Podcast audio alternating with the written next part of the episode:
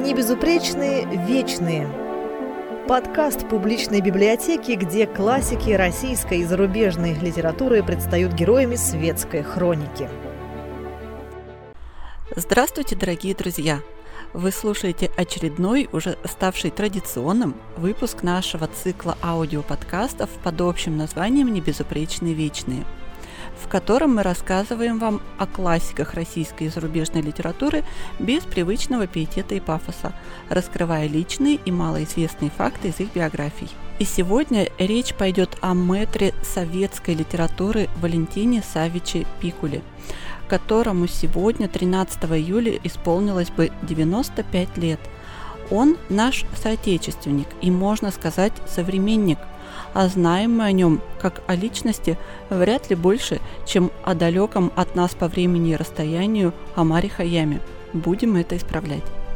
Пожалуй, не было в Советском Союзе квартиры, в которой на книжной полке не стоял бы томик другой Пикуля, а то и целое собрание его сочинений. И, в общем-то, простой читатель относился к его творениям очень даже уважительно и с интересом, несмотря на то, что литераторами его книги часто подвергались критике за неаккуратное обращение с историческими документами и вульгарный стиль речи. А ведь, между прочим, ему с пятью классами школы лишь фантастическое трудолюбие и самообразование позволило заслужить у современников славу человека очень высокого интеллекта и большого таланта.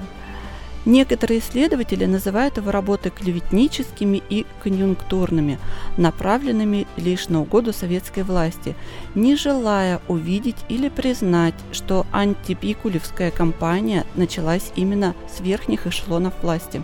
Больше всего в этом смысле досталось его роману «Нечистая сила», несмотря на то, что сам автор считал его главной удачей своей литературной биографии. Но оставим оценку литературного наследия Валентина Саввича специалистам. Нас же он интересует как личность, как простой живой человек. А жизнь любого человека начинается с родителей и детства. Отец Валентина, Савва Михайлович Пикуль, родился в тысяча девятьсот первом году в местечке Кагарлык Киевской губернии в крестьянской семье. двадцать шестого мая тысяча девятьсот двадцать шестого года он женился на Марии Карениной, и тринадцатого июля тысяча девятьсот двадцать восьмого года у них родился сын, которого назвали Валентин. Кстати, интересная литературная девичья фамилия у матери будущего писателя. Хотя родом Мария Константиновна, так же как и ее муж, из простой крестьянской семьи, только Псковской губернии. В тысяча девятьсот сорок первом году Валентин Пикуль сдал экзамен за пятый класс и поехал на каникулы к бабушке в Ленинград. Из-за начавшейся войны вернуться до осени не удалось. Матери с сыном пришлось пережить первую блокадную зиму в Ленинграде. Весной тысяча девятьсот сорок второго года Валентин Пикуль, больной цингой, дистрофией, с матерью выехали из Ленинграда по дороге жизни и эвакуировались в Архангельск, где в то время служил батальонным комиссаром Беломорской военной флотилии их муж и отец. Официально Савва Михайлович пропал без вести во время Сталинградской битвы. В тысяча девятьсот восемьдесят восьмом году Валентин Пикуль получил письмо из Сталинграда от товарища отца о том, что отец погиб двадцать шестого сентября тысяча девятьсот сорок второго года в бою за Дом пионеров. Он собрал материалы о Сталинградской битве и хотел написать об этом роман, но не успел. Интересно, что именно отец, подрабатывавший до войны изготовлением мебели, смастерил Валентину деревянный стол, за которым тот впоследствии напишет все свои романы. Но вернемся в тысяча девятьсот сорок второй год, в Архангельск, где Валентин Пикуль бежал в школу Юнг на Соловках. В тысяча девятьсот сорок третьем году Пикуль ее окончил по специальности рулевой сигнальщик и был отправлен на эскадренный миноносец «Грозный» Северного флота. Однажды корабль чудом избежал гибели, торпеда прошла под самым днищем. На «Грозном» Пикуль пробыл до конца войны, дослужился до командира боевого поста, а затем стал штурманским электриком. Видя огромное стремление юного моряка служить на флоте, командование отправляет Валентина летом сорок пятого года в Ленинградское подготовительное военно-морское училище, где по представлению командования училища курсант Пикуль в тысяча девятьсот сорок шестом году был награжден медалью за победу над Германией в Великой Отечественной войне тысяча девятьсот сорок первого — тысяча девятьсот сорок пятого годов. Но вскоре его отчисляют за низкую успеваемость. Начав работать, Пикуль стал посещать объединение молодых писателей, которым руководил Всеволод Рождественский. В это же время Пикуль подружился с писателями Виктором Курочкиным и Виктором Конецким.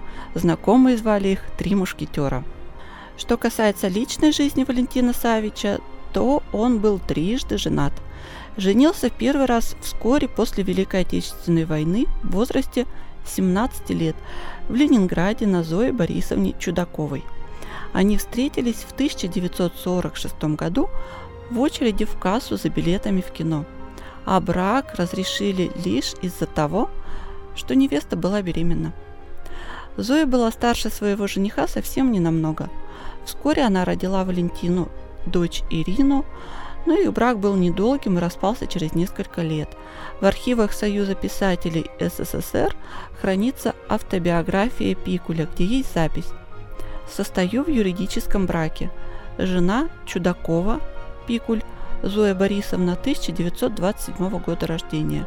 В тысяча девятьсот пятьдесят восьмом году Пикуль женился в Ленинграде же на Веронике Феликсовне Чугуновой в девичестве Гонцовской, тысяча девятьсот девятнадцатого года рождения. Нетрудно посчитать, что новобрачная была старше мужа на целых девять лет, по тем временам почти скандальная разница в возрасте. Вероника работала на Ленфильме. В войну она потеряла мужа, капитана дальнего плавания, а сама закончила войну в Прибалтике в звании гвардии сержанта. Общих детей в браке не было, у Вероники Феликсовны уже был взрослый сын от предыдущего брака. И, кстати, свой исторический роман «Слово и дело» Пикуль посвятил именно ей.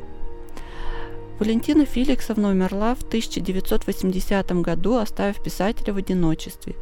И это одиночество, видимо, было настолько невыносимым, что уже в этот же год Валентин Саввич женится в третий раз. Последнюю жену, а ныне его вдову, зовут Антонина Ильинична Пикуль. Родилась она в Ленинграде в тысяча девятьсот тридцать седьмом году. То есть разница в возрасте у супругов составила те же девять лет, но уже в обратную сторону. Любопытно пересечение жизненных путей супругов. Училась Антонина также в Ленинграде. Какое-то время, как и Пикуль, жила в Северодвинске, а в тысяча девятьсот шестьдесят втором году переехала в Ригу, где и состоялось знакомство с Валентином Саввичем, куда он приехал со своей второй женой в том же году.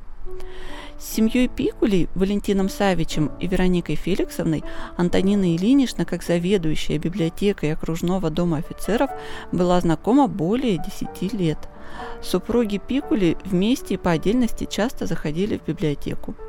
Валентин Саввич непременно с цветами и конфетами. Антонина Ильинична нередко приносила срочно понадобившиеся книги и чтей Пикулей домой, где за чаем с тортиком говорили и о высоком, и о повседневном.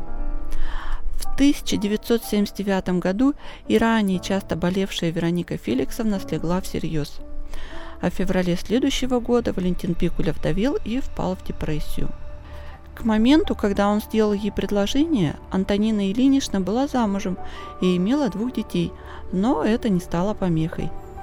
За этим событием последовали, по ее словам, десять лет счастливой и каторжной жизни литературной жены писателя-трудоголика. Она подбирала и знакомилась со всеми материалами, обсуждала и вычитывала тысячи страниц его романов, взяла на себя всю переписку с издательствами, друзьями и недругами, которых тоже хватало, и ездила улаживать вопросы публикаций в Ленинград и Москву, несла на своих плечах заботу о доме и детях, при этом продолжая работать в библиотеке. Без нее, любимой жены, надежной помощницы, музы и берегини, вряд ли увидели бы свет «Три возраста Окини-сан», «Фаворит», «Честь имею» и еще полторы сотни исторических миниатюр и других романов.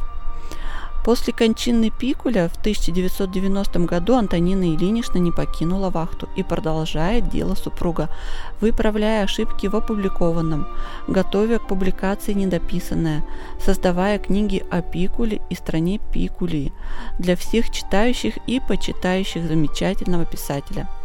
Из-под ее пера вышло несколько книг о Валентине Саввиче, и за свою литературную деятельность Антонина Пикуль принята в Союз писателей России.